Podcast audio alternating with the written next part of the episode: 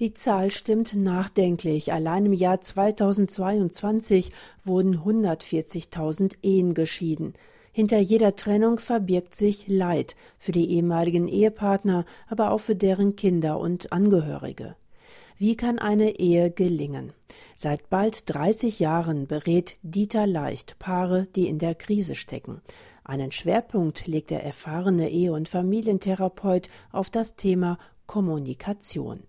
Wir haben Dieter Leicht getroffen in seiner Beratungspraxis in Oelsnitz im sächsischen Vogtland. Paare, die gut kommunizieren können, haben die Fähigkeit erworben, ihre Probleme, die sie auch haben, in der Regel selbst lösen zu können.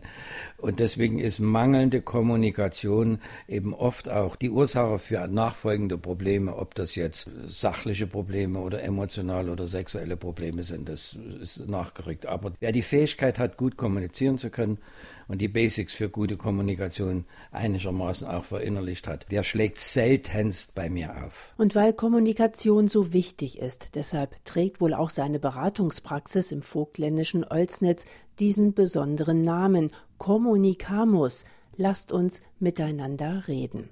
Seit fast drei Jahrzehnten berät Dieter Leicht Paare und Familien in Beziehungsfragen. Seine Erfahrung, wenn Paare miteinander im Gespräch sind und bleiben, lassen sich fast alle Probleme lösen.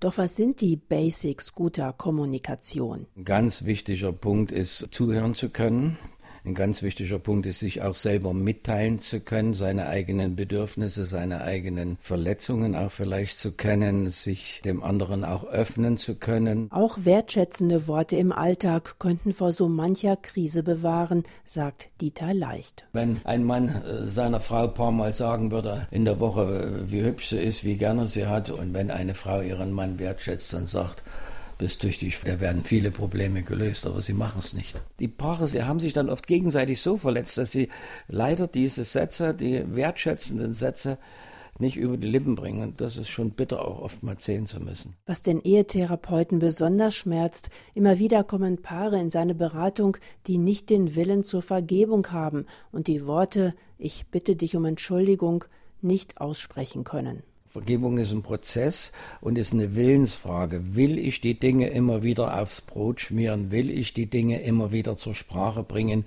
Weil wenn ich sie zur Sprache bringe und aufs Brot schmiere, habe ich ja einen Trumpf in der Hand. Der andere hat mich verletzt und es gibt mir das Recht zurückzuhalten. Und dies nicht mehr zu tun und das ruhen zu lassen oder wie die Bibel sagt, mal die Sünde an der tiefsten Stelle ins Meer werfen, nimmt mir dieses Recht. Und das ist nicht einfach. Aber es hat natürlich natürlich eine ganz große Chance, weil was Neues entstehen kann. Ein weiterer möglicher Störfaktor in der Kommunikation das unterschiedliche Mitteilungsbedürfnis zwischen Mann und Frau. Die sehr offenen, redseligen Typen finden in der Regel einen Stillen. Und das ist in den ersten ein, zwei Jahren sehr reizvoll und interessant, aber was am Anfang reizvoll ist, wird am Ende reizend. Das heißt, die schaukeln sich dann hoch, der eine redet immer, der andere sagt gar nichts mehr und je mehr der redet, desto stummer wird der andere.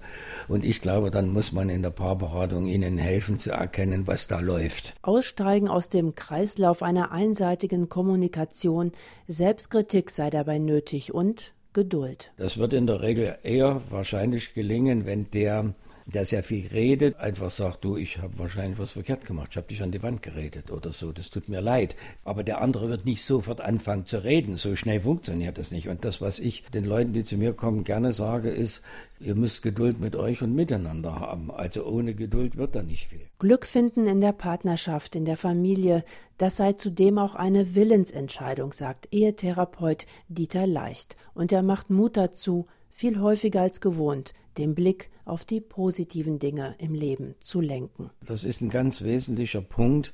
Die spielt sich im Kopf ab. Inwieweit will ich etwas dafür tun, auch glücklich zu sein? Es hat mit der Sichtweise was zu tun. Wo schaue ich hin? Wo will ich hinschauen? Und viele Leute verbauen sich ihr Glück, indem sie zu sehr auf das Negative schauen. Glücklich in Familie das Interview in voller Länge können Sie in unserer Audiothek hören unter www.erfplus.de in unserer Sendereihe Das Gespräch.